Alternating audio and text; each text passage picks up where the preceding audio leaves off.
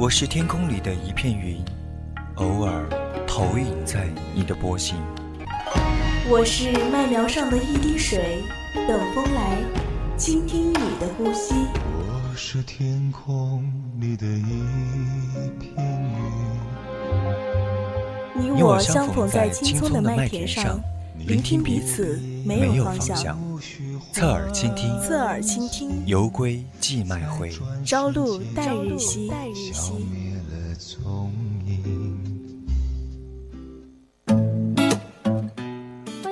您正在收听的是 FM 一零零宜宾学院校园之声 VOC 广播电台，在每周日晚上为您送上的侧耳倾听，我是实习主播张浩南。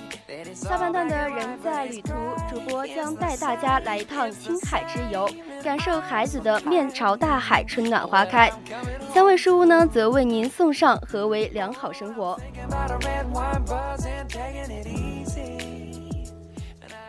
大家如果有想对主播说的话、有意见或者是建议，都可以通过 QQ、微博还有微信来告诉我。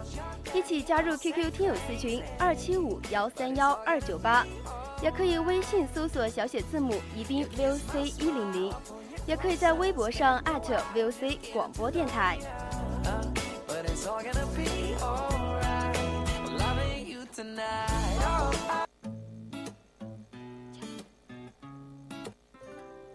日光倾城，我启程。日光倾城，我启程。我每天倒着不同的时差。我想留下每个路人的微笑，却不经意间错过所有的回眸。我在故乡读着流浪的书，却在旅途中听着想家的歌。人在旅途，每一次离开都是想念的开始。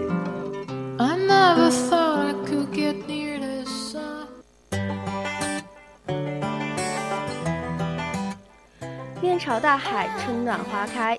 孩子的这句诗让人想到了一望无际的大海。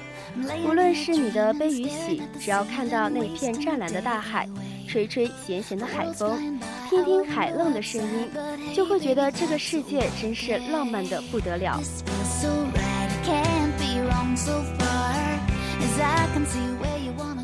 说起大海，相信大家头脑里面就会呈现出美丽的青海。主播今天就带大家游览青海。青岛呢是地处山东半岛东南部沿海，隔海与清朝鲜半岛相望。青岛是全国首批沿海开放城市，作为世界的啤酒之城、世界的帆船之都，是国务院批准的山东半岛蓝色经济区域核心区域的龙头城市。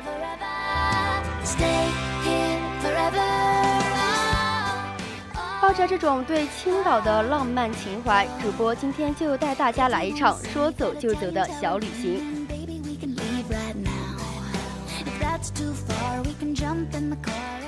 接下来，让我们一起来欣赏一下网友 Monkey 文文的投稿。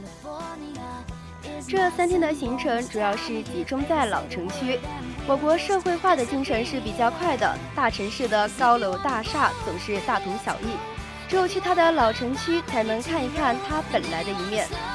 无论是哪个城市，我总喜欢在老城区里面走走拍拍，感觉这样才可以发掘到它的历史，感受到这个城市的人情味儿。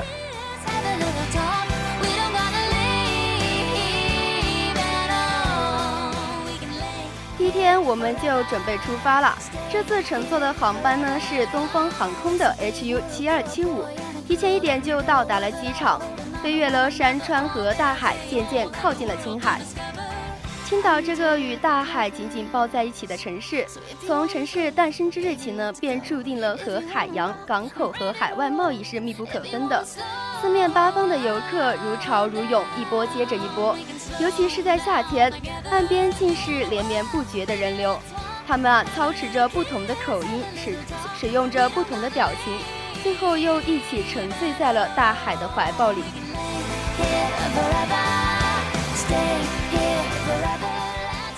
我们之后来到了栈桥，青岛栈桥一直都是青岛的象征性标志。据说来到青岛旅游的人，如果没有去看一看栈桥，那就等于没有来到青岛。历经风风雨雨的栈桥，可以说是与百年青岛同龄的一座著名的建筑。长长的桥身从海岸笔直探入弯月般的青岛湾海深处。桥的尽头是具有中国民族风格的回澜阁八角楼，沉稳地端坐在万顷碧波之上。栈桥旁边有不少海上游乐的项目可以供游客去选择，还有不少青岛人在这边洗海澡浴呢。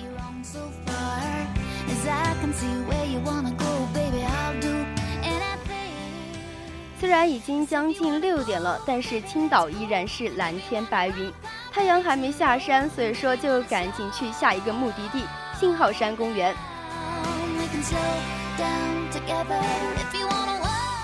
栈桥离信号山不远，坐车呢大概需要两三个站。考虑到栈桥附近塞车问题是比较严重的，我们又想在天黑之前就要赶到信号山，所以说选择了走路。来到信号山的时间呢，已经是六点多了，过了售票的时间。我们想碰碰运气，看能不能进去，没有想到误打误撞，连票都不用买就直接上山了。气喘吁吁地爬到了山顶，看到的是不同角度的青岛，环绕四周的还是一大片一大片的绿树红瓦。虽然不是大都市的高楼大厦，却让我感受到了独属于青岛的那份诗意。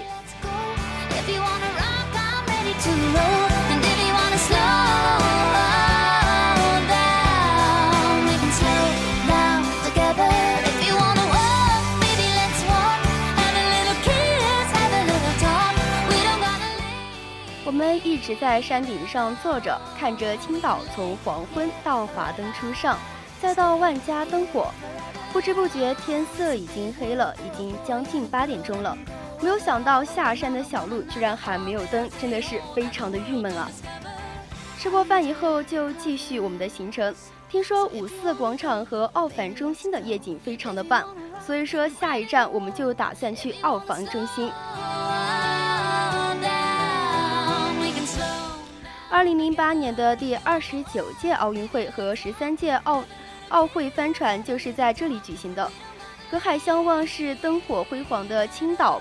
CBD 和青岛标志物五四的风，饭后在海边走走，吹吹海风，看着五四的风，感觉真的是很不错呀。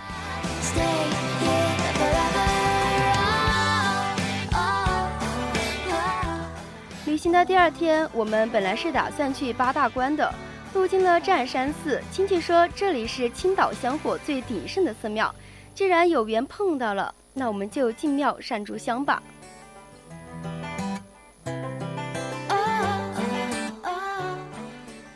湛山寺呢，门票是需要十块钱。寺内呢也是有卖香，也有赠香的。如果只是游客参观一下，不买香也是可以的。湛山寺离八大关并不远，散散步走过去就可以了。在老城区，真的是处处是风景啊。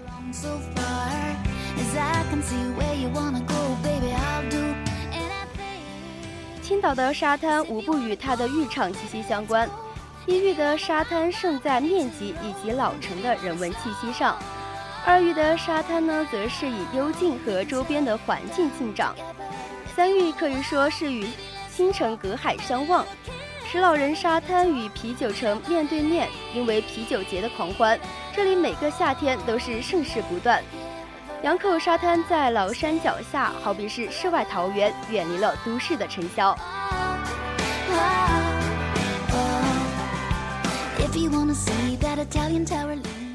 沿着第三浴场继续走，就是著名的海滨木栈道。海滨木栈道把人的脚步与海又拉近了一些。走在走在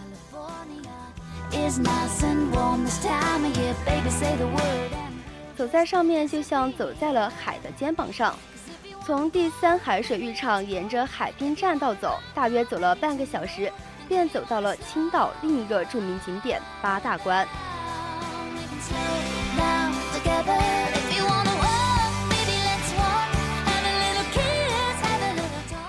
八大关被中国国家地理杂志评为是中国最美的五大城区之一。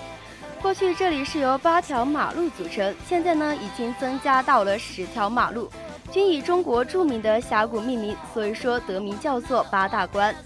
这些马路纵横交错，形成了一个方圆数里的风景区。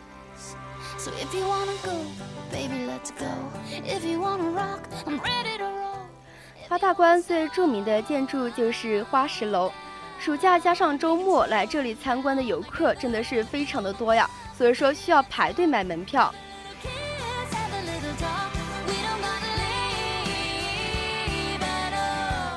花石楼是一座西欧古典城堡式的建筑，它具有旋转式的露台、哥特式的塔尖、拜占庭式的门廊。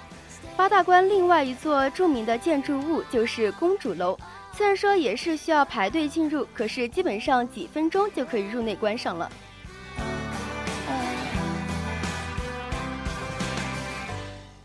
公主楼是丹麦式风格的别墅建筑。外部是由一组不规则的斜顶屋面组成，绿墙红瓦，松柏相映，真的是非常的美啊！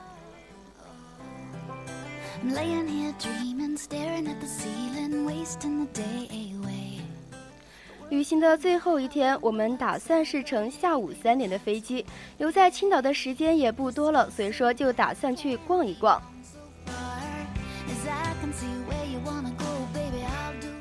一家书店温暖了一座城，中国最文艺的书店西西弗青岛店，文艺青年寻找精致和情怀的地方。暖黄色的光线温暖，让阅读变得更加有温度。欧式的橱窗和层次丰富的图书陈列层次，以及心机满满的装饰，让书店富有美文化美感。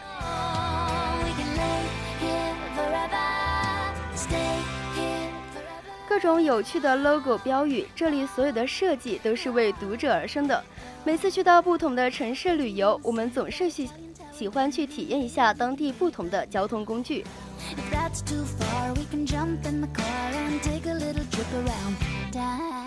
正好青岛地铁刚开通没有多久，想来体验一下青岛的地铁，所以说这次我们就来了。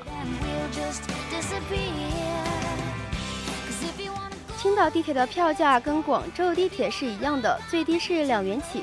单程票还是像广州以前那样是卡式票。听说今年年底才会全线通车，所以说现在只开通了双山到李村的六个站。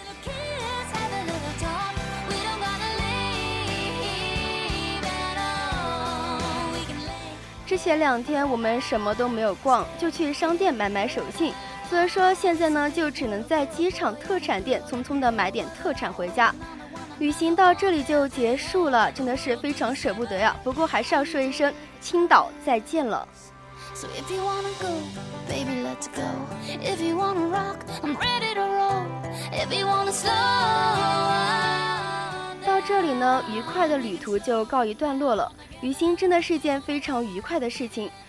当然啊，我们走了这么远，也该停下来歇一歇了。